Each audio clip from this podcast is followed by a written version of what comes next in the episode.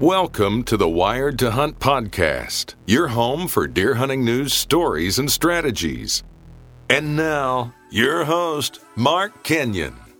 Welcome to the Wired to Hunt Podcast. I'm your host, Mark Kenyon, and this is episode number 231. And today in the show, myself, Spencer, and Furter are recapping our early September hunts, and I am excited to be able to share with you the story of the successful conclusion to my Montana public land hunt.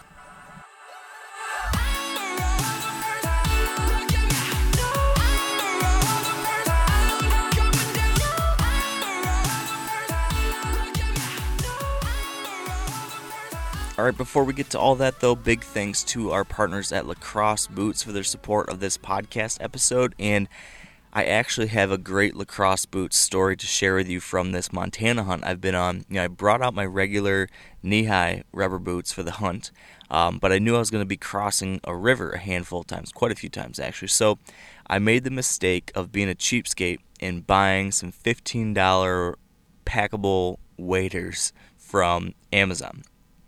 These things were trash, and the first time using them, they ripped. So I had to drive over an hour to the nearest city where I could get some better kind of waders or boots. And there at the local kind of farm supply store, I was able to get some Lacrosse hip boots. These things were exactly what I needed. I brought them back to the property I was hunting, and they were able to get me across the river, down the river, through the river, many, many times over the course of the 4 days I was hunting there. So should have just gotten something high quality like that in the first place, but needless to say, my Lacrosse boots, both the rubber boots and the hip boots, worked great for this hunt, and now I'm glad I've got a great pair for these to do some creek crossings and traversing in Michigan as well and other places. So if you're interested in learning more about Lacrosse boots for yourself, you can visit lacrossefootwear.com.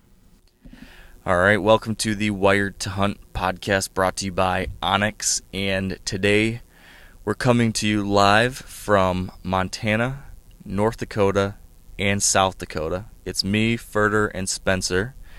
And I thought the plan for today could be for us just to recap how our first week of hunts have gone, because all three of us have been hunting out in these different states, early September hunts. Dan couldn't be with us because he's still in the mountains chasing elk, but I've heard they've been having some close calls, so I'm sure next week we'll have some interesting updates from him. But really quick, let's do a quick roll call. I want to hear who has filled their tag so far of the three of us. Spencer, if you've killed a buck, say aye. Nay. Nay, okay. Furter? Yeah, this seems like a shameless plug here for you, man. I don't have a tag filled yet. Okay, I'll just say Mark, yay. Buck tag filled. Do you guys want to hear about my story first, or do you want to tell me your stories? I think Josh and I have pretty short updates, so maybe we should get ours out of the way. All right. Well, Spencer, what's the story on Lieutenant Dan? The story is he's still out there, and he is safe. I got to hunt the first and the third. I had the wins that I wanted to get a chance at him. I was there, but he was not. So I don't know. At this point, I think he has kind of changed his pattern. And where I have an opportunity to hunt him at is now like a secondary pattern, I guess. I am just trying to catch him deviating from what he normally does. And when he shows up in this property that I can hunt like once every 5 days or whatever it is. And so my hope has been that if I'm there like 9 out of the first 10 days or something, I'm going to get a chance at him. So I was there on the first and the third. He did not show up. On the fourth, we got about a half inch of rain that day.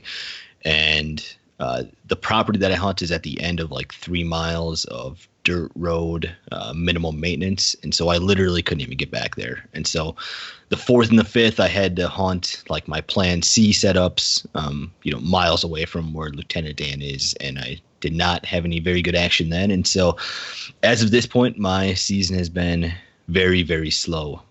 Deer movement for me has been like a 3 out of 10 if we go by the radio standards. Now, I don't think that's indicative of what's actually going on. The weather has been pretty solid. If you wanted to kill a mature buck right now, the mosquitoes, though, those have been a 10 out of 10. They They have showed up to every hunt for me. So it has been slow so far. I don't think the velvet buck thing is going to happen, but this has all been gravy for me, getting to hunt in early September. I didn't think that was going to get to happen this year. So even though it didn't work out, this is not like a finality ending for me. I'll get to keep hunting with this tag. It's for my home county, so I'll be out there a lot. And like, if my season was a round of golf, I haven't even got to hole one yet. I'm just at the driving range, so there's a lot to go, and I'm still feeling pretty positive. Well, as Furter knows, I'm very good at golf, so I love these analogies. And that was a good one, Spencer. I did like that one. Yeah. Thank you. I like to imagine Steve Brunel is listening and make a bunch of sport ball references that he is not going to get. Sport ball, yeah. And you're right. They would all go right over his head. Spencer, what I was curious about was this setup where you were hoping to get a shot at your buck there. What was that like? Can you describe what that setup was and why you thought you would have a chance at him there? So it's a large property, like hundreds of acres, but about 90 or probably 95% of it is beans, and there's just a small amount of timber. So there's a very fine line between me being aggressive and me being passive when it comes to hunting this buck, because there's a lack of bedding that I have access to, and that bedding isn't too far off of this field edge. So I have just been playing it safe for now, and I have been hunting the edge of a bean field, hoping to catch him out, hoping to catch him coming out feeding at night. And so you haven't seen him, obviously, like you said. Now, you did tell me off the air a couple days ago that you were trying to figure him out a little more and you had something happen. Is that something you can explain what happened and how you thought maybe that has or hasn't impacted things? Yeah, so that was back on August 23rd, I believe it was.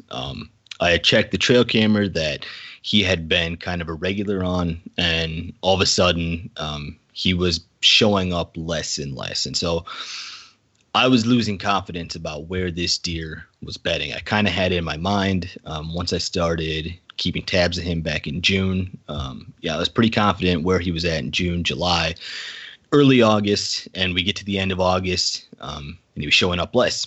So I thought maybe I wasn't accurate with where he was bedding at. So I tried to get in a little bit deeper into the property. And like I said, this was August 23rd, to get a camera up there with hopes of me maybe catching him earlier. Well, me catching him between the bean field and where I thought he was bedding. Problem was, I got the camera up, turned around to leave, and I busted him out of some plum thickets. And he was bedded in the general area that I thought, but closer to the field edge than I was expecting. When he busted, though, he ran out of the plum thickets and got into a thick part of the creek bottom and never turned around the whole time. He was in a thick area where he would not have been able to see me. He just heard me up there. The wind was also in my face, strong wind, like 20 mile per hour. So he was just busting based off of my sound. And so it was a bad deal. You never want to bust a deer, especially that close to the season, one that I was hoping to get a chance in. But everything was positive about it, I guess, as positive as it could be. He didn't smell me. He didn't see me. And so I felt okay about it. That area has a lot of coyotes. He could have thought I was a coyote or anything else. So when I got back up to the field edge, hoping that I could maybe confuse him, I lit the area up with mock scrapes and put fresh urine in all of them, thinking that maybe if he were to come back to that field edge and he would find it a coincidence that, wow, there's all these mock scrapes here, and I just got busted by something that was hanging out near the plum thicket where I bed. Maybe there's another mature buck around here. Just hoping to confuse him, maybe pique his interest to show up there a little bit more often. And it was only like 3 days later, August 26th, I believe, and he was on camera again right around shooting light. So although I busted him, I don't think it was the end of the world, and I don't think that's affected any of my hunts quite yet. It's an interesting idea you had there about your little mock scrape surprise for him. I kind of like it. Just how I busted him. You know, he didn't lay eyes on me, and I'm 100% sure he didn't smell me. I never got downwind of him, and the wind was so strong, it never swirled and gave him an advantage. So I just thought it wasn't going to hurt anything, certainly, and I just hoped that, you know, maybe that would pique his interest and get him showing up to that bean field again. Okay, so that didn't work out, though, at least as far as getting you out there, getting you a shot out there. Now you're out of it because of the muddy road. What's your game plan for the next couple weeks now? Next couple weeks, I'll be hunting like my C property and my D property, which don't set up well for early season. Now, if this were November, like my C property is actually my A property, and it's kind of confusing. But I'll give it a few more days here, hoping that I can catch a random velvet buck that I didn't know existed on one of these other pieces of ground that I can hunt it. And I'll do some public land setups as well, just to keep me out there with hopes that I can find a summer pattern buck. But I don't think it's going to happen at this point. Bummer. Well, like you said, though, there's still lots of golf to be played. And that's right. If there's a Tiger Woods in the hunting world, I gotta believe it's you, Spencer. We won't tell your wife about the infidelity part, but otherwise, see, I got sport ball jokes too. You like that? That's right. That one wasn't as good though. Yeah, probably not. But what can you do? Furter, are you curious about anything with Spencer, or do you just want to dive right into your story?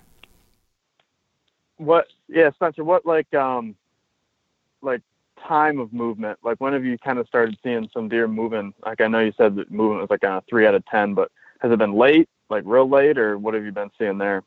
So my hunts have been so poor, I have not even spotted a buck to this point. Everything I've seen have been does. I think on each hunt I've seen 3 to 4 does with their fawns, and much of that movement has been early, like I would say 1 hour to 90 minutes prior to the sun going down.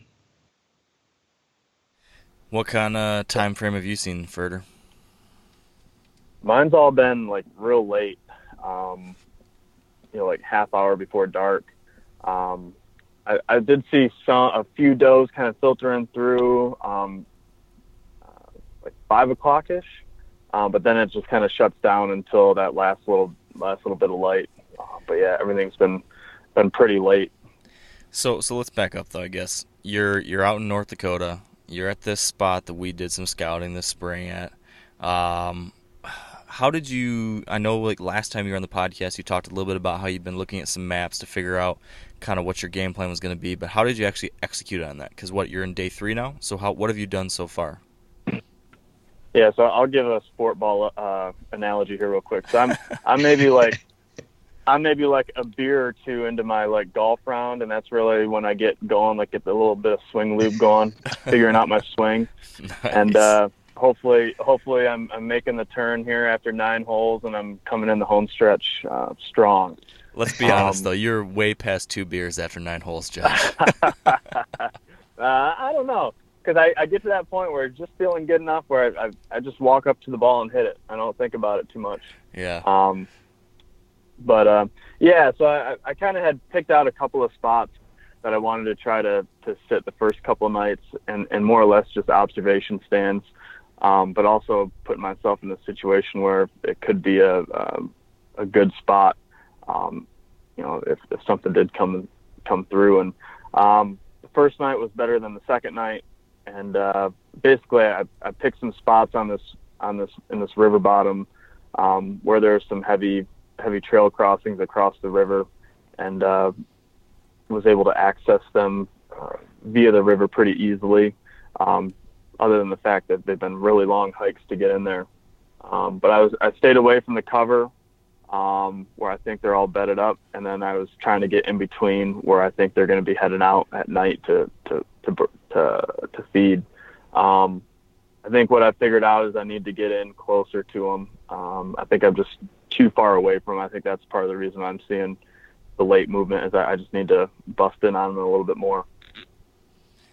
What then is going to be the plan tonight? What's the setup going to look like?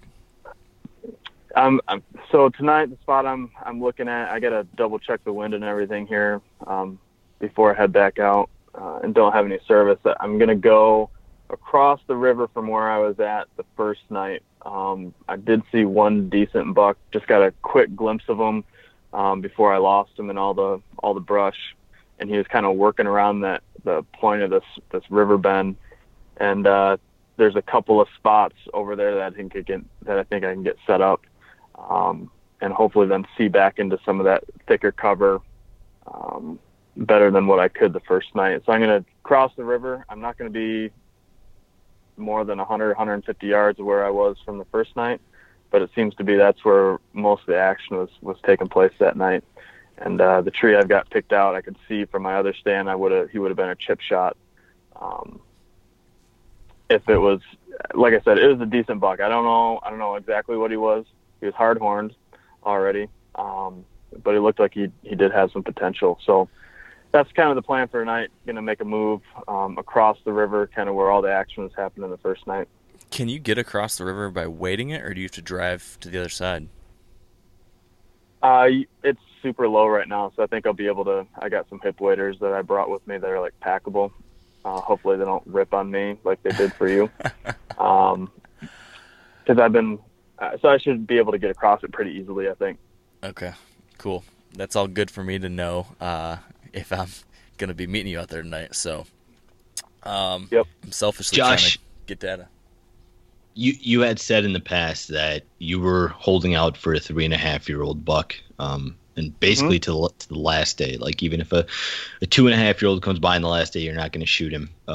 Here's something I didn't know prior to just talking to you right before we hopped on air was that there's a chance for a mule deer there as well. Would you drop your standards for a mule deer to walk by as a Michigander? You probably don't have many opportunities at mule deer. So would you shoot like a spike buck if one wandered in archery range? No, because my tag is for whitetail only. Oh yeah, don't do that then. Non-resident is a whitetail only. So. Unfortunately, no, I will not be doing that regardless of what I would like to do. That's I wouldn't be able to. So whitetails are bust for me. And, yeah, I mean, the goal is 3.5-year-old, and we'll see how I'm feeling on, like, Saturday evening, and there's a nice 2.5-year-old standing in front of me. That'd be hard not to pull the trigger on that, I think. But we'll see. Well. It's tough, man. It's hard work getting around down there. There's a lot of ground to cover on foot and with the tree stand on your back. And geez, last night I went like 1.5 miles and it was like straight down a cliff. I had to like switch back down a cliff down into this river bottom, and it was a brutal hike in and out. Yeah, imagine having to take a deer out of there. Yeah, I know. That's what I'm starting to think about more and more. I've got my little buck burrito too, Mark, but I might end up quartering one out. I don't know. I'll tell you what. After my adventures yesterday, I'm done with the buck burrito. I'm going to start quartering these suckers out. Josh, I'm all for you shooting a 2.5-year-old like on that last day. I hate when somebody says like don't shoot something on the last day you wouldn't shoot on the first. Yeah. But like those people have not been in real world hunting situations. Like they can go pound rocks if they think that you're not allowed to like change your standards or change your goals when you're on like a public land hunt 20 hours from home or whatever it is. I know the more I've been thinking about it, like if there's anything that would make me happy, I'm just going to do it. And like you said, I'm like 20 hours from home, busting my tail out here, basically, on my own. And, man, it'd be awesome to fill that tag. You do whatever makes you happy, Josh. Yep. And that's what I'm planning on. Well, I hope it happens tonight. I'll be there. Yeah, man. I'll be ready to help you.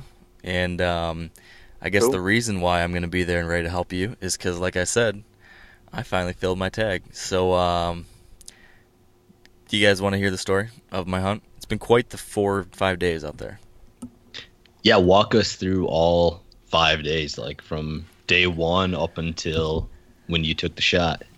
Before we get to my story, though, let's take a quick break to thank our partners at Onyx. And Onyx are the makers of the Onyx Hunt app, which is a mobile mapping application, which has just been a tremendous tool for me over the past week here in Montana. This mapping app allows me to see aerial views and topographic views, shows me all the public land parcels and borders, shows me who the private property landowners are next door. I've used it almost, I have used it every day actually, mapping out how I'm going to get to my stand locations, thinking through where deer might be bedded, etc., etc., mapping out how long of a walk I had, and also in particular, you're going to hear in the podcast in a second about how I did get a shot at this buck, and when trying to recover him, it took a lot of tracking to find him, and there's a tool within the Onyx Hunt app called the Tracker feature, which essentially just drops a line everywhere you've walked. And so what I did is I had that tracker turned on while I was tracking my deer, and then I could look at the map afterwards and see what ground I covered and what ground I haven't covered yet. And that little feature ended up helping me find my deer. So the Hunt app has been very helpful. If you would like to try it out for yourself, you can visit onyxmaps.com or search for Onyx Hunt on your mobile app store of choice. And if you want 20% off your order, you can use the promo code WIRED. That's W-I-R-E-D. I believe you need to access that from the desktop version is what I've heard. So promo code is WIRED, W-I-R-E-D. All right, so I will give you the spiel, and you guys just jump in and stop me whenever you've got questions or when I'm getting really boring or something like that. So basically got out there on Saturday afternoon, early afternoon. This is the same spot where me and Josh had scouted and shed hunted earlier this year. So I knew it, I'd walked it, I knew kind of where I wanted to go. And the big hang-up, though, for me was that to get to this piece of public land, you have to, it's landlocked. So you have either need to pass through private land. Well, basically, any way you go about it, you have to pass through private land. I have been hearing, well, basically there's a river you can take to get in there. The right way to do it technically is to get permission by the private landowner who owns the land around that river. So I'd gotten that permission earlier this year, and I just kind of just assumed that I still had that permission coming into hunting season.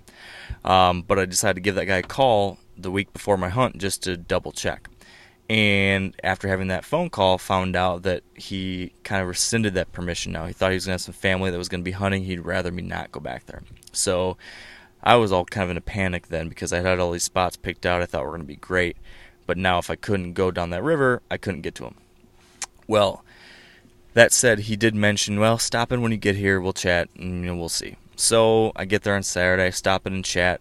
After like 2 hours hanging out there, chit-chatting with him, him and his wife, really, really nice people, great people, and the end result was that they decided that it would be okay for me to go back there now.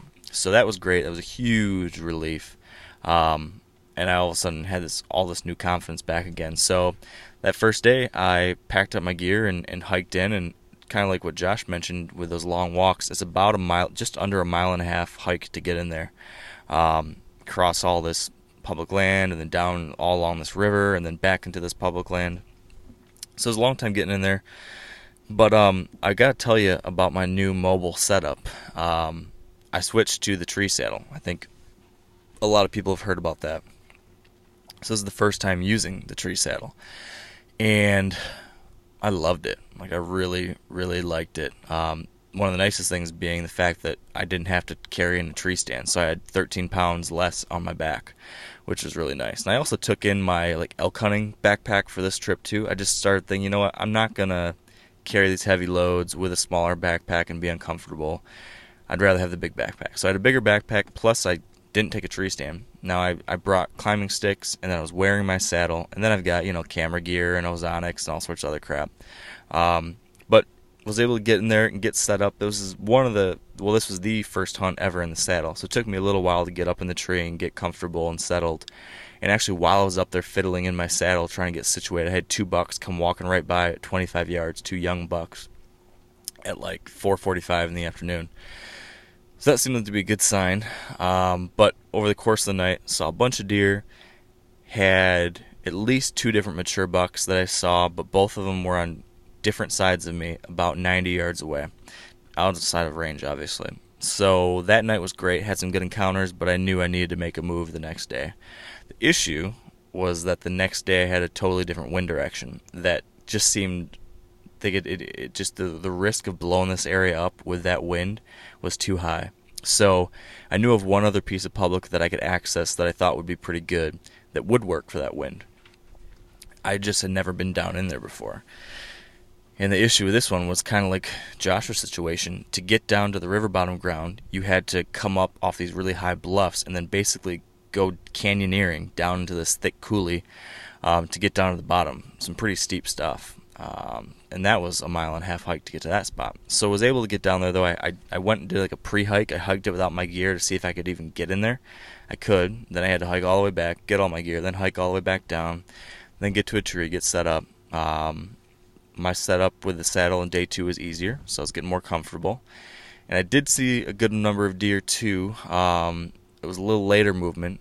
That first night, I was seeing those bucks at like 6, 6:15, and didn't get dark till 8:10 or 8:05 or something like that. Night number two, I was closer out towards the food, so that movement was a little later. I did see two mature bucks. One was on the private land, one was on the public land, but he was out of my range on the opposite side of this piece. So wasn't in the game, wasn't in the chips on that one, but that was still like encouraging. I've hunted two nights in a row. I've seen mature bucks two nights in a row. I've got two different good options now. So I was excited about that.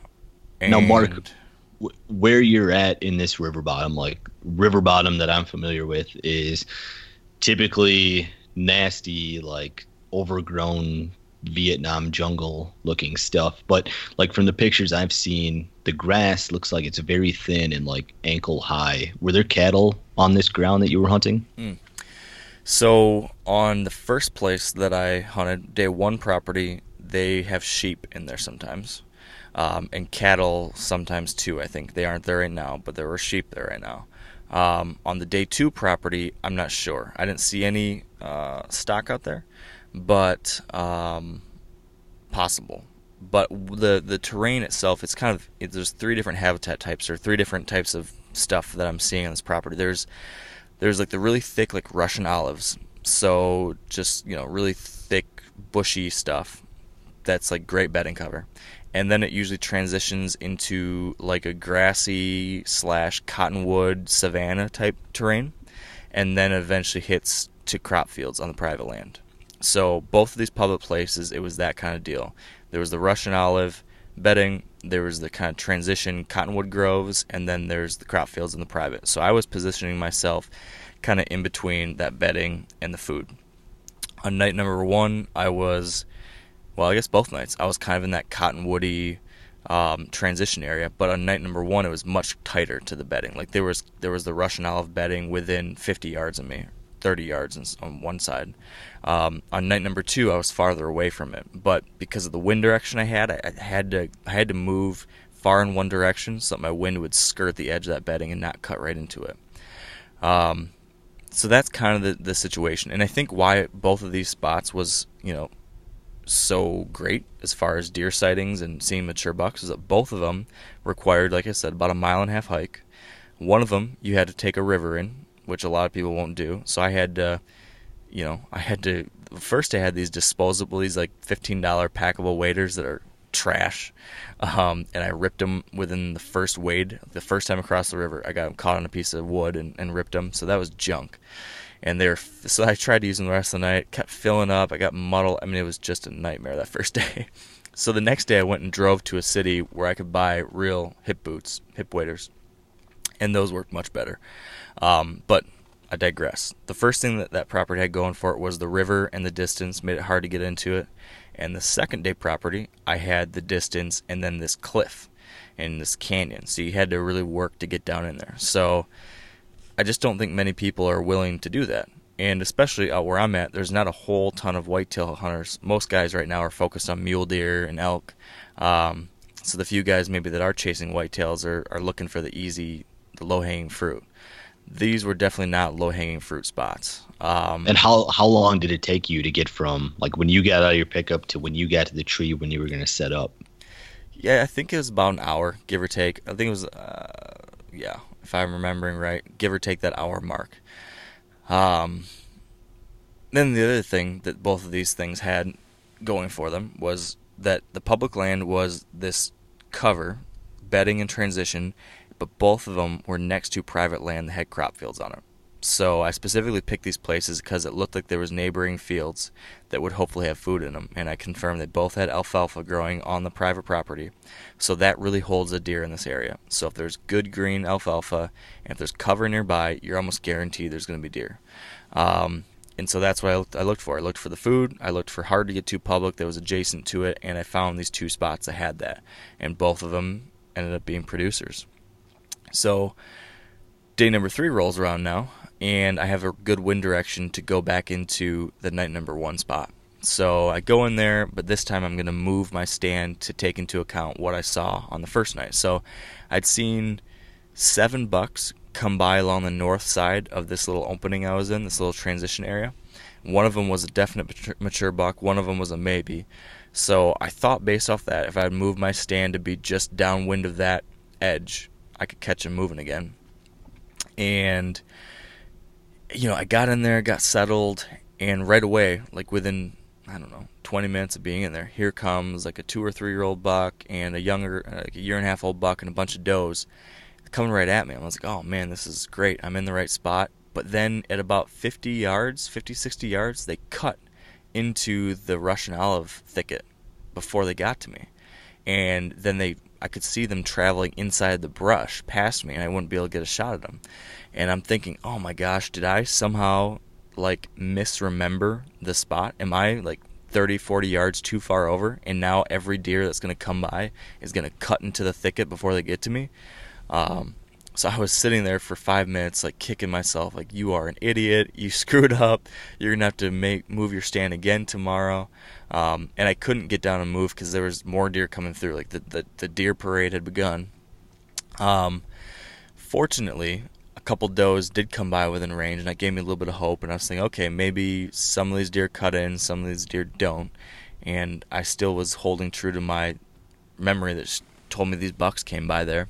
So I'm sitting there watching lots of different does coming through, and now there's deer behind me too. So every once in a while I'm looking behind me, and this situation, I'm looking to the left behind me, and I turn to my right to look back in front, right on that edge, and there's a great big buck at 15 yards right in front of me, right in my shooting lane, walking right at me. So I'm like, holy crap, like instantly knew that's a big mature buck. And what time was this? Oh man, I think this was like 6:30 or 6:45 or something like that. So at least an hour and 15 minutes before dark. He's right there. And what I did is I thought I would have time to grab my camera, spin the camera around, spin me around, because again, I'm in the saddle, and the way I was set up in this tree is it had a bunch of branches on the back side of it. And I set up my saddle kind of right next to these branches so that when I leaned straight back, I was essentially tucked into the branches, and you couldn't see me at all. Nothing saw me. Not a single deer looked up there and saw me in the tree. But what I could do, because I'm in the saddle, you can maneuver very easily, so I could be tucked into the branches when there were deer coming by that I didn't want to see me. But if I needed to get into shot position, I could just slowly kind of swing to my left and be able to get a great shot. And so that's what I did here. I was swinging into position while moving my camera. All the while, this buck's in my shooting lane and walking through it. And what ended up happening is that by the time I got drawn back on him, he had got behind a couple branches that I couldn't shoot through, and then had turned. I think he turned directly towards me, if I remember right. And there were 2 other bucks with him. I never even really looked at them too much because I was so focused on him. I remember seeing them and being like, "Oh, that looks like a couple younger bucks," and then focused on the first one. So he goes almost directly beneath me. The other 2 are directly beneath me. I'm drawn back on this buck, hoping he's going to turn. And if he turns and gets into one of these gaps in the branches, I could get a shot at him. I'm drawn back, waiting. He turns, starts walking directly away from me now. And now I'm thinking, okay, just give me a little bit of an angle on a quarter away shot. And that doesn't happen. Then he stops. And then there's this buck underneath me. I think the youngest buck was like right underneath me, smelling around where my tree steps had been or where my backpack had been laid. And I sprayed a bunch of nose jammer down there when I got done. But after, I don't know, 15, 20, 30 seconds, something like that, eventually he was like, I don't like this. And that buck bolted. And when that buck bolted, didn't snort, didn't like freak out completely, just was like, you know, if you ever see that where a buck like just gets a little surprised and like, I don't like this. And they run off like 10, 15 yards. That's what he did. He ran off 10, 15 yards, and then the other two bucks then followed him because he kind of freaked out. So now the big buck's out of range. They're all out of range. They stop. They're just kind of looking around, and there's no way I can get a shot. And then they just slowly walk away. So I was just pretty pissed off at myself. I had this great big, I mean, I don't know. In velvet, they always look a lot bigger than maybe they are. But I was thinking probably 140s, definitely a 4-year-old, still in velvet.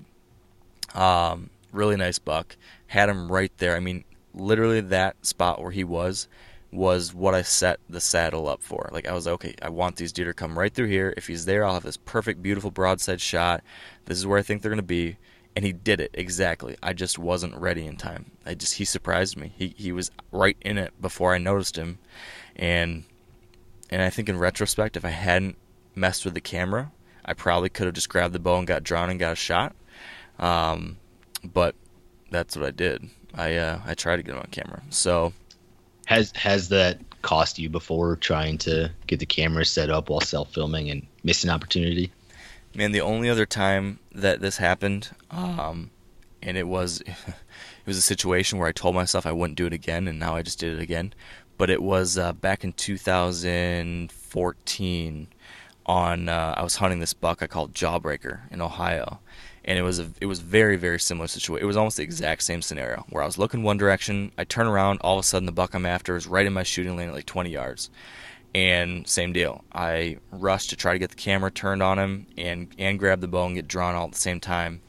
And because of that, he was just about outside of my shooting lane by the time I stopped him and got a shot. And I think because of that, it just forced me to rush, and I got a bad shot on him and hit back and didn't end up recovering him until the next spring. So ever after that, you know, that really frazzled me, and at least for the next few years after that, I've been telling myself I'm not going to let the camera interfere with a shot like that. But apparently I did again, because I still tried to get it on camera this time, and it cost me. At least this time I didn't rush the shot. I just didn't take the shot. So I'm glad about that. And there was a time, there was a second there I was like, I could force it, and I stopped myself. So I guess I did. There was some personal growth there. I didn't force the shot. So I'm glad I didn't do that.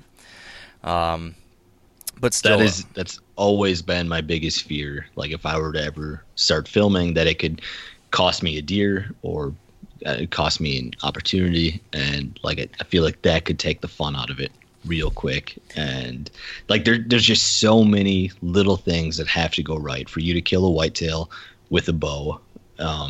That it just adds an extra element. Those people who can self-film and consistently kill big deer, like, so much respect for them, because that is hard to do. Yeah, no, it definitely is. It definitely is a whole another layer of challenge. But, and after that Jawbreaker incident, I did consider, like, do I want to stop filming?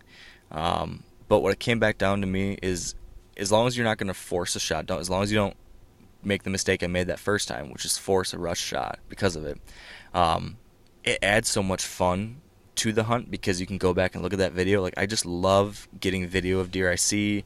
I love being able to look back at them. I love being able to share the pictures or videos with other people.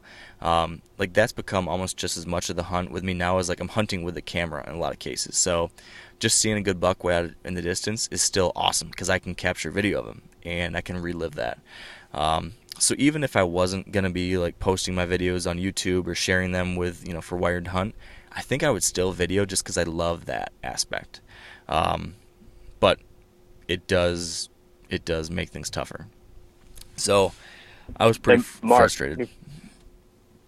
Before we move on from this, how has it been filming from the saddle as opposed to a tree stand? Any differences or anything like that you've noticed? Yeah, good question, because that was really one of the biggest things that kept me from trying the saddle in past years, is because I was worried about that. So I was worried still now that I had a saddle, but it ended up being fine. ended up not being an issue at all. I think I just, positioning it is a little bit different, but it's not bad just because with the saddle you can move around in the tree so much. You can maneuver and position yourself for different shots. So you can maneuver around the camera almost easier than you can with a tree stand. Because, in the tree stand, you're standing straight up, tight to the tree. In this, you can be leaning out. You can be sitting down. You can be just, there's a lot of flexibility with it. So filming was fine. It was really easy. I think the biggest difference was that, at least for me, when I get into a tree stand, first thing I do is I get in the tree stand, I clip in, off a lifeline or whatever, onto your safety harness, tree strap, and then I get my backpack, set my backpack on the seat, and I start unpacking, and I start setting up my camera gear and all that kind of stuff. You don't have a seat now when you're in a saddle. So what I just ended up doing was the first thing I would do when I got into the tree is that I would, figure out where I'm going to hang my stuff. And, on my camera arm, there's a little hanger on my strap-on camera arm, so you can use that to hang a backpack on. So I just essentially had a place to hang my backpack in easy, reachable distance so that while I'm in the saddle, I can still reach my backpack with all my camera gear and everything in it, kind of like it's sitting on a seat, but still accessible so I can take care of things one at a time in that kind of fashion. So that worked out really well. So I got all settled in there, and that whole situation happened. I was bumming about that buck. Had another group of 4 bucks come walking in right underneath me, passed on a pretty nice-looking 3-year-old. And then the salt in the wound that night was that the original mature buck that I saw from night number 1 that I moved to this tree for, this big wide eight pointer, he goes walking right by the tree I hunted on night number 1. That's the age-old question I always have is when do you move? Do you move after seeing one sighting, or do you stick it out in case they change what they do? And in this case, he went by where I was the day before, and it is what it is. But now you hunted 4 evenings, correct? Correct. And how many of those hunts did you see the same deer that you had seen in the past? On night number 1 and night number 3, I saw that wide eight pointer. That was the only buck that I could tell you for sure was the same deer from past nights, because night number 2 was a different location, and night number 4 was just a quick hunt. I only saw 1 deer on night number 4, but I won't spoil that quite yet. But I'm sure that were there any bucks that you thought we might have pulled sheds from? When they're out there? I did wonder about that, and there were none that stood out to me as obvious, oh yeah, that's this buck. I'm going to go back and look at some of our sheds and try to think through that and try to picture the bucks I saw and the sheds we have, but nothing that stands out to me is a no-brainer. This is we didn't find the triple brow time buck. I didn't see him. But I was hoping I might see one of those deer, but can't say for sure that I did. Well, let me know when you're going to do that, and I'll bring all my sheds over, and we can look. That'd be fun. We can look through footage and play with our sheds. I think our wives would have even more questions about us. Yeah, they would. So night number 3 ended basically with seeing that wide one, but at my first stand location. Snuck out of there, and then day 4, I decided I'm going to go back to the same stand because the wide eight could just as likely come back past me, not like he did on night number 1. And I also had that group of 3 bachelor bucks come through, including the one I tried to get a shot at and couldn't. And I didn't think they spooked so bad that they wouldn't come by again, possibly.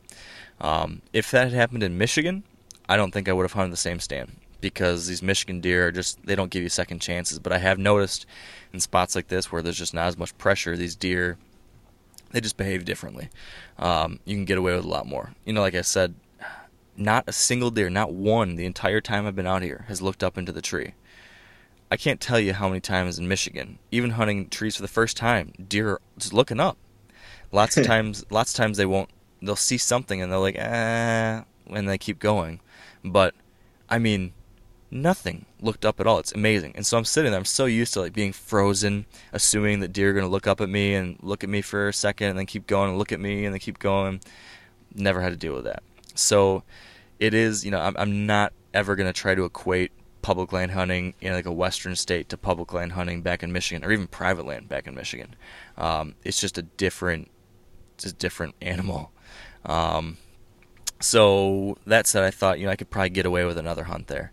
But we had this cold front hit, that you talked a little bit. Well, I guess we talked about that on Rut Radio, Spencer, how this cold front came through the country, and it was like 90 something degrees on Monday, and on Tuesday, it was 20 to 30 degrees cooler. So now the highs are going to be in like the 60s. I'd already been seeing early deer movement, so I'm thinking to myself, all right, I've been seeing mature bucks moving at 6. I've been seeing deer moving by like 5:30. I'm going to have to get in there really early just in case these deer start doing something crazy. So I got all settled and snuck in there to be in the tree stand. I was shooting to be in the tree stand by about 3:30. And I got there at about 3:30. I was up in the tree and settled by about 3:35. And I'm in that same stand. I was happy with how I got in there, nice and quiet. It's nice and cool and comfortable. 3:35, I'm all set. I'd gotten my camera gear set up. Everything was settled at 3:35. I grabbed a bottle of water out of my backpack, and I'd lost my plastic water bottle somewhere, so I had like one of those great big huge Yeti tumblers, like the big heavy silver ones, but it was the only bottle I had. So I've got this huge silver thing in the tree with me. I'm taking a swig of that. As I'm taking a swig of this water, I see movement out of the left corner of my eye. I turn my head, and I just see this big framed buck, and the first thing in my head is, it's that buck from last night, but he's shed velvet. But the frame looked just like this deer from the night before, kind of curling in, big brow tines. So I'm like, holy crap, this deer's right here. He's coming in. He's like at 60 yards. And the first thing I thought in my head is, do not miss this opportunity now, because you're drinking out of a water bottle. So I quickly try to tighten the top on my water bottle, get that in my backpack, grab my bow, start to spin, and I grabbed the camera again. I guess I figured in my mind, subconsciously, I thought I had time, and I did have time this time. Got the camera turned, just kind of spun it in the general direction, hit play, or hit record, got the bow ready. He went behind some branches, and now I'm saying, okay, it's not even like he's going to angle out of range. Like so many times, something like this happens. A good deer comes in, but he just angles just out of range or something. He followed the script perfect. He walks right into like 15 yards. And he's walking through a wide open spot. I give him a little meh. He stopped, pulled through, released. Good shot. Double lung. Looked like a double lung. Maybe a little bit back. In my mind's eye, I saw it, perfect up and down. And maybe just like a few inches farther back from where I wanted to be. But what I assumed back of lungs. He mule kicks and just takes off like crazy. Just runs like a madman. And I see him kind of do a wide arching loop out through the cottonwoods and through a little opening and then into those Russian olive thicket stuff. And that was at 3:37. So I'd been in the tree, settled for 2 minutes, and I had already shot a deer.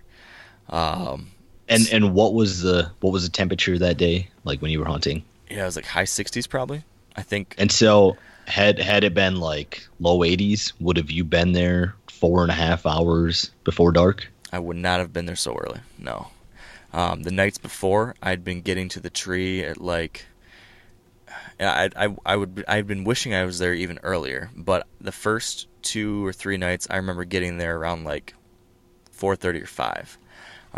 Like I remember looking at my watch when I had those 2 bucks walk by me on the first night, and it was like 5:03 or something. So I was in there much earlier than I had been the previous nights, specifically because of that cold front. So the cold front, like, got you to kill the deer, whether or not it actually changed that deer's pattern or that deer's movement. Like, it got you there earlier and gave you the chance to kill that buck. Yeah, for sure. Because if I hadn't seen that temperature drop coming in, I would have not been there at 3:35. And do you remember what I had brought up on an episode of Rut Radio last year? How, like, I'm not convinced that cold fronts actually increase deer movement, but it helps with hunters' confidence. Like, it gets you there.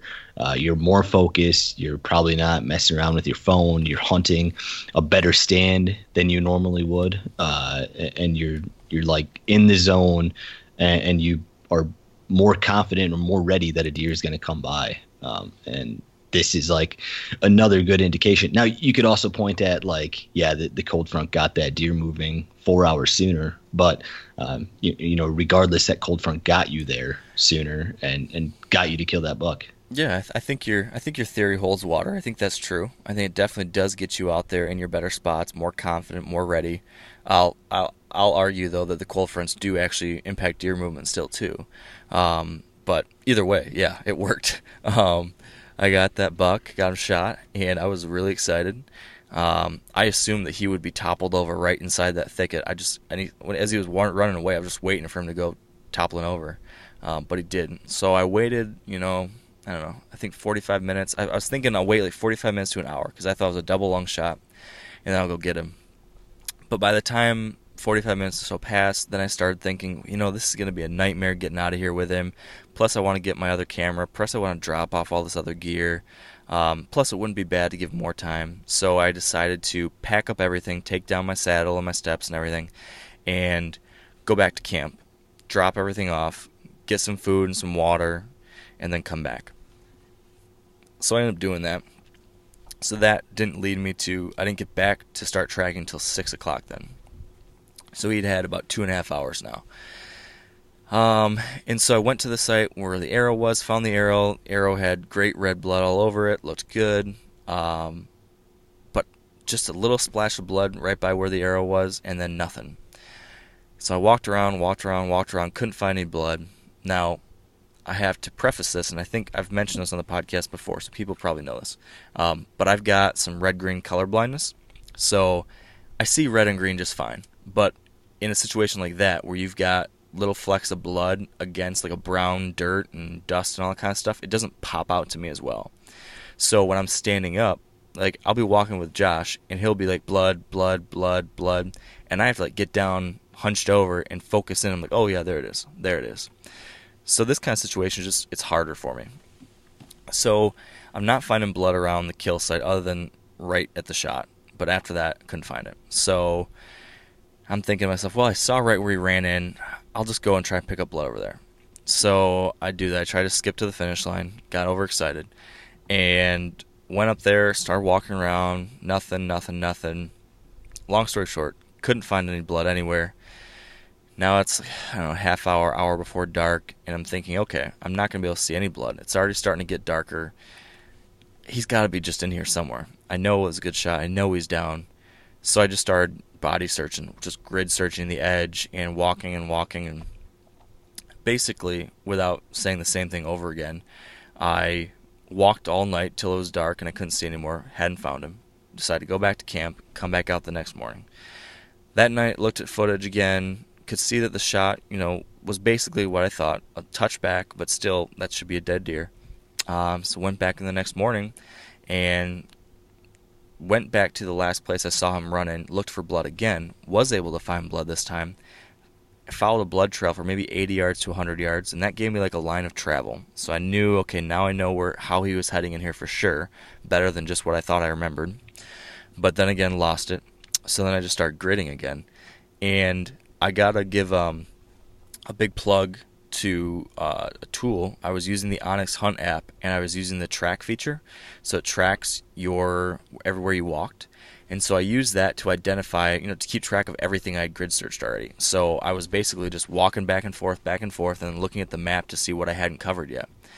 And so I started walking at, I don't know, 6:30 or 7 or something like that in the morning. I guess this was Wednesday morning, and by 11 o'clock, I still hadn't found him. Maybe it was like 10:30, 10:45, something like that. I remember texting you, Josh, telling you that I lost blood, was grid searching again, and I was pretty down by then because I'd walked this whole area that I thought he should have been in, couldn't find him. And it's just these Russian olive thickets. It's just so thick. I was most of the time on my hands and knees, crawling around on all fours, and I just thought to myself, it's like a needle in a haystack. Like if you find him, you're going to have to like trip over him because it's so thick in a lot of this stuff.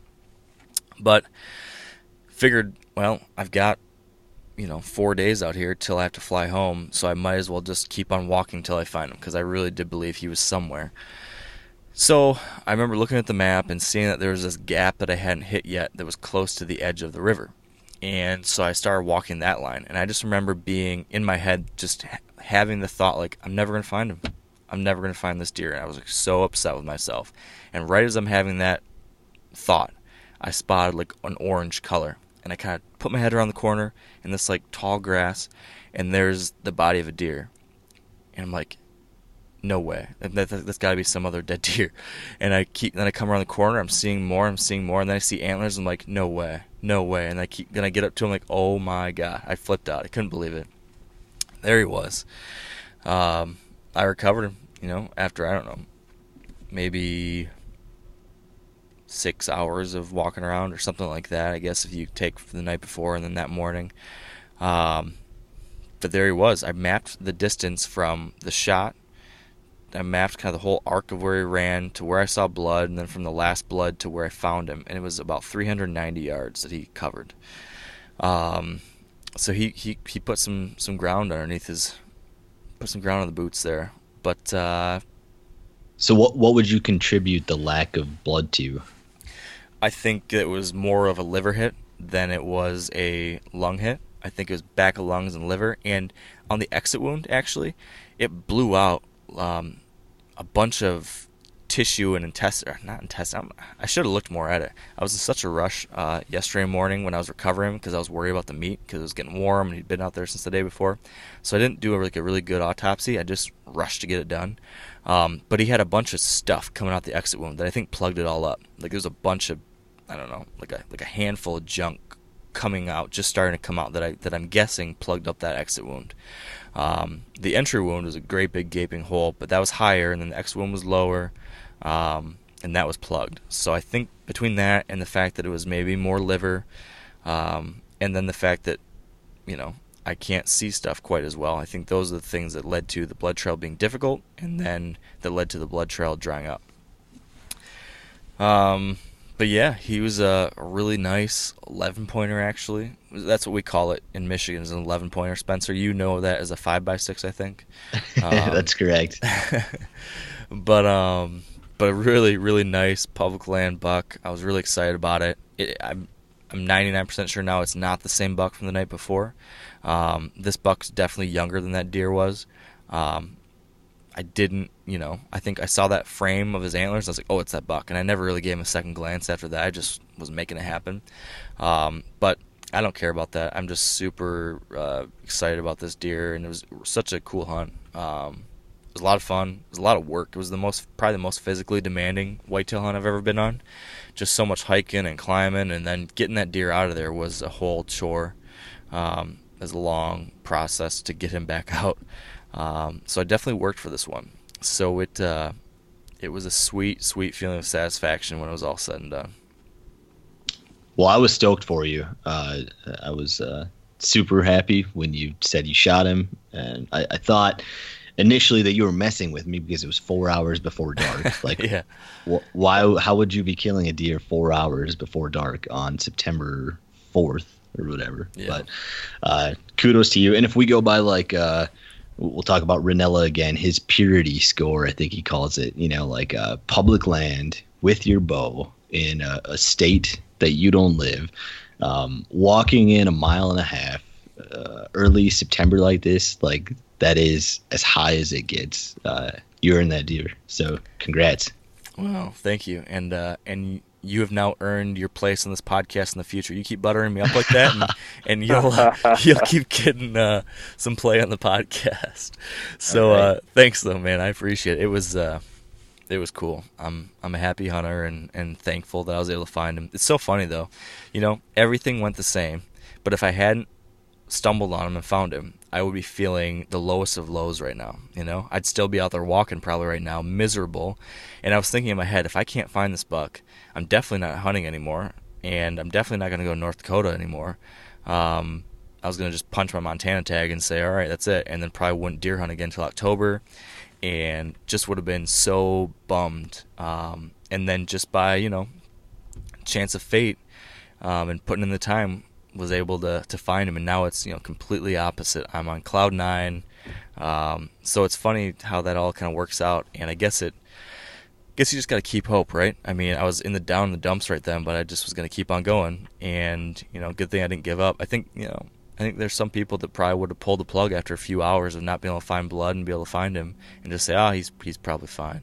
But I'm glad I didn't do that because he was there and was able to wrap my tag around a great public land buck. So is that meat still good, you think, or is that something that you'll donate to Josh?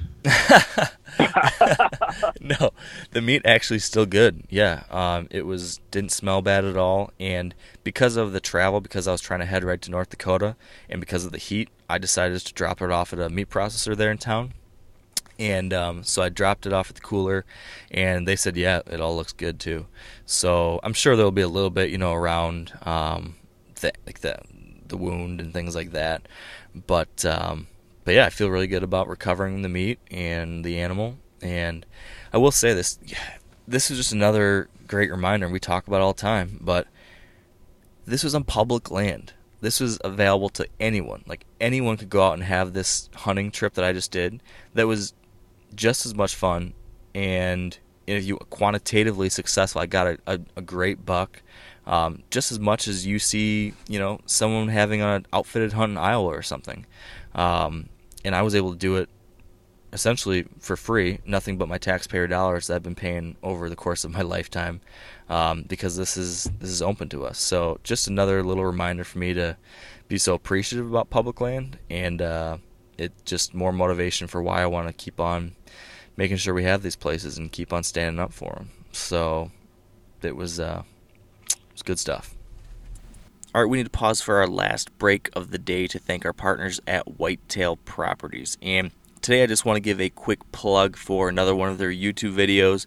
This one's a little bit different. We've been talking in the past about their Land Beat series, which is talking through a lot of different habitat advice and tips and suggestions. They've actually also just started posting some of their hunts on their YouTube channel too. One of those is with a guy who's been on the podcast before, Gabe Adair. And last year, if you listen to our podcast episode we did with him, we talked about this buck he was hunting called the Hammer. And that buck is now up on YouTube. It's a 226-inch deer that he was able to harvest. Amazing buck, just a really unique, cool deer to take a look at, and an awesome hunt too. So you can check that out on YouTube. You can just go to their YouTube channel. You'll see it there very quickly. It's the 226-inch giant bow kill, I think is what they call it. And if you'd just like to learn more about Whitetail Properties in general or see some of the properties they have for sale, you can visit whitetailproperties.com. Hey man, I gotta echo what Spencer said, because I want to be around on the podcast a little bit more too, but I'm just proud of you and all the work that you put in. And, you know, I don't think there's anyone out there that, you know, puts in the time and the energy that you do, and being able to share that with everybody, man, it's awesome. And I'm happy for you. I want to ask a couple of follow-up questions if I can just go back a little bit. Yeah. Do you think he had been dead for a while, or do you think it was, you know, if you're talking liver hit, you know, he could have been hanging on for a little bit. Yeah. What were your thoughts on that? You know, I don't know. I wondered the same thing. He wasn't super stiff when I recovered him. So lots of times when a deer has been dead a long time, you know, they kind of stiffen up. But I wondered if maybe that wouldn't be the case, though, in a situation like this where it's so warm. I don't know. I'm not sure. But did it look like an area where he would bed down, say he was, you know, really hurting, or did it look like he died like while running? It could have been a bedding location. It was way out at the end of this point. It wasn't in the main bedding. It was like in the outside of the bedding. I just don't know. I couldn't tell. If I had to guess, though, if you were going to force me to say what I guessed, I bet you that deer ran out there and did bed down.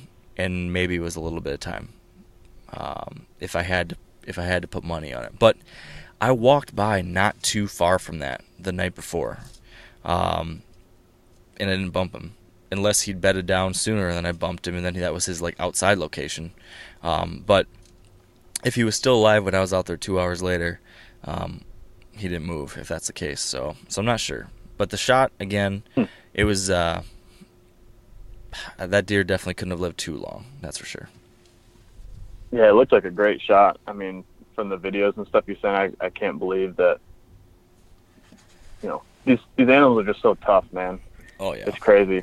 And I think, you know, I think the angle of the shot, it was a little more quartering to me, I guess, than I realized. Not hard at all. Like, I wasn't in danger of getting the shoulder, but the entry wound was, I believe, I think it took back of the right, well, back of the front lung, liver, and then the exit hit the tip, front tip of the stomach, is the angle that the arrow took, I believe, because it looked like there was a little bit of junk when I opened them up in there. So that, you know, those one lung hit bucks plus liver, I mean, that's usually a dead deer, but I mean, people have always heard about the infamous one lung hit deer can just go way further than you'd ever imagine.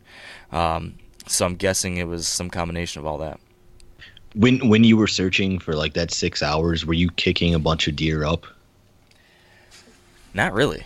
I think if I remember right, the night that night I shot him, I spooked a few deer when I walked in, but then once I got in there, I think I must have just boogered it up enough that they just had already bailed out of there, so I didn't spook up anything. And then yesterday morning when I went back in, when I walked by kind of where my tree stand was, I actually spooked a few does and another nice buck. I forgot all about that till just now. But yeah, another nice buck, hardhorn buck, went running off. And then when I got into that bedding, I did bump a few deer out of their beds. I couldn't really see what they were, but you could definitely see a few deer running. So I think I'd just been around there so much that night before and then that next day that pretty much everything scooted out. Furter, do you have any other follow-ups? No, I don't think so, man. I think I'm good on my end. All right. Well, I appreciate the kind words, gentlemen. It was a fun hunt, and I gotta give a plug here. If you are a podcast listener but you are not a YouTube video watcher yet, you gotta check out the videos I've been putting out from this hunt. I put out a video from every day of the hunt. So if you go over to the Wired Hunt YouTube channel, you can see everything we just talked about. Day 1, day 2, day 3. I don't have the day 4 and 5 video out yet, but I'm going to try to get that out ASAP. I thought those turned out pretty cool. So check that out. Subscribe to the YouTube channel. I'm going to try to be doing that all throughout the season as often as I can, as close to daily real time. I'll be trying to do that. So yeah, man, that's my story. I'm on my way to North Dakota now. As soon as I get done here, I'll finish the drive out, and I should be out there to meet up with you, Furter, and hopefully one of us can fill another tag. Tell us what's next after that. You have an elk hunt, and then you'll be in Michigan. Are you hunting Ohio at all this year or not? Yeah, so I come home for a week and then back out for an elk hunt, and then home, and then just focus in Michigan. Yeah, I don't think I'm going to hunt in Ohio now. You know, we lost our spot, so I don't have anything else planned for Ohio. So mostly just Michigan stuff until the Minnesota trip, and then maybe, you know, I've been talking about doing this Nebraska hunt in the end of October. I think that's still on. But yeah, I'm kind of tired though. Between, you know, I was gone for a big chunk of time in the summer, and then took another week-long trip out west, and then came home for 2 weeks. And now I've been out for this one, so I'm kind of just ready to be home for a little bit and hang out with my son. But yeah, I can't complain. The elk hunt, I'm sure, will be fun once I get out there and get going. But I am looking forward to just sitting on the couch for a day or two, too. That's the cool thing about hunting, like, early September like this. I can burn myself out, like, 2 or 3 times before November even gets here now. Because yeah, I can go through these. Whereas before, like, hunting beginning of October, there'd be problems where I would burn myself out, like, right when it was getting really good. So I'm excited for the early September stuff here. Yeah, you kind of go in waves, right? You hunt real hard, and then you're kind of whooped, and then you need a little break, and then you can get re-energized and go after it again. So yeah, I definitely have ebbs and flows like that as well. But I guess we are lucky that we get to hunt enough that we can get burnt out, you know. So I guess we should right. We should be thankful for that. All right, well, Furter, any last words before we let you go? I know that you were already complaining before we started recording about how we're holding you up from hunting, so you're probably mad at us already. Okay, I gotta get your guys' take on this. So where I'm hunting, where I'm camping, I don't have any service. So I'm looking. I've got the weather pulled up here as we're talking, I've got an interesting scenario for tonight that has changed since the last time that I looked, and the plan that I talked about earlier, I think, is going to get messed up here. So I've got an interesting scenario. I've got all four wind directions between 3 p.m. and 7 p.m. tonight. Awesome. Starting out with a south-southwest to a southwest to a west to a north-northeast. So I don't know what I'm going to do now. What would you guys do in that scenario? It's changing on the hour. So like every hour is different. So it's, I'm assuming it's like a very light and variable wind then, like 2 miles an hour or something? No, like 9 miles an hour, 8 miles an hour, and then 5, 4, and 6. So not super heavy, but like enough where it would impact what I'm trying to do. Wow. Yeah, that's a tough scenario. I mean, this is one of those scenarios where if I was at home, I wouldn't go out, but that's not an option. Yeah, I was just going to say, I feel like this is one of the scenarios I wouldn't go diving into like a great spot or anything because of that, but you don't have much time. Right. So do you think that, have you noticed any kind of like thermal effect where you're at? So like by the time when it starts cooling off, have you noticed that wind dropping down off the bluffs and sinking down into the river bottom? You know, I haven't, because I haven't been too close to the cliffs. It certainly could be happening closer in by the thicker cover that I've kind of stayed away from. But it has been super like gusty winds here the last couple of days, like up in the 20 mile an hour range. So maybe I'm just not noticing it because the winds have been so strong. But I'm almost wondering if I was listening to your podcast that you did with Mark Drury the other day, and he talked about when you don't have those ideal wind conditions is get on the ground. And I'm wondering if that's something where I maybe try that tonight and just kind of move around as the wind changes. It's an interesting idea. I mean, it can't hurt. I mean, you're running and gunning. I mean, it might actually be a cool way to be able to see a little bit more, maneuver a little more. Hit a couple of different spots. Yeah, and you're not worried about boogering stuff up because you're just there for a few days. Right. I don't know, Spencer, what do you think? Interesting scenario here. I would, if you think you've been seeing a lot of the movement that last half hour of daylight, whatever it looks like the wind is going to be doing then. Like if you said it's a northwest wind at that point, I would try to set up for a hunt like that. You know, you can be as aggressive as you want with only a few days left and an out-of-state hunt. So if you go on the ground, I think that's a good option too. Yeah, those last kind of 2-3 hours, I've got a west, a north, and a north-northeast. It's almost like what you do is if you're going to hunt in the ground, maybe you stalk your way in towards. So you start your day wherever you've got that safe wind, so you're not blowing out the bedding early. But by the time you slowly work your way up to whatever you think your prime area is, then hopefully you're there by the time the wind shifts to that northwest, whatever. Yeah. Yep. I'll do some thinking. I got to look at some stuff. I guess I'm not in a rush now to get back. Yeah. So. Interesting. Well, hopefully we'll do another hour-long podcast. Let's not do that. But hopefully we'll have an update from you guys here soon. I think that's going to do it for us today. So good luck hunting tonight, Furter. And Spencer, are you hunting tonight? I'm going to be hunting, yes. All right. Well, good luck to you too. And I think that's a wrap. So that's it. I will just echo what I usually do here at the end of the podcast and give you a quick reminder to leave a rating or review on iTunes, to subscribe to the podcast, to subscribe to the Wired to Hunt YouTube channel, and to follow along with my hunts over on Instagram and Facebook. And that will be that. And I guess the only thing I need to say after that is thank you. Thanks for your time. Thanks for following along. Hope you enjoyed these stories. I can't wait to share the rest of the hunting season with you. I've got high hopes for a lot more exciting adventures like this, and I'm hoping for the same things for you. I hope that what you've been learning here on the podcast this year and over the previous years, I'm hoping that can all help you this season. I hope it pays off, and whether it be with meat in the freezer, antlers on the wall, or just some really great memories, it's all good. So until next time, thank you and stay wired to hunt.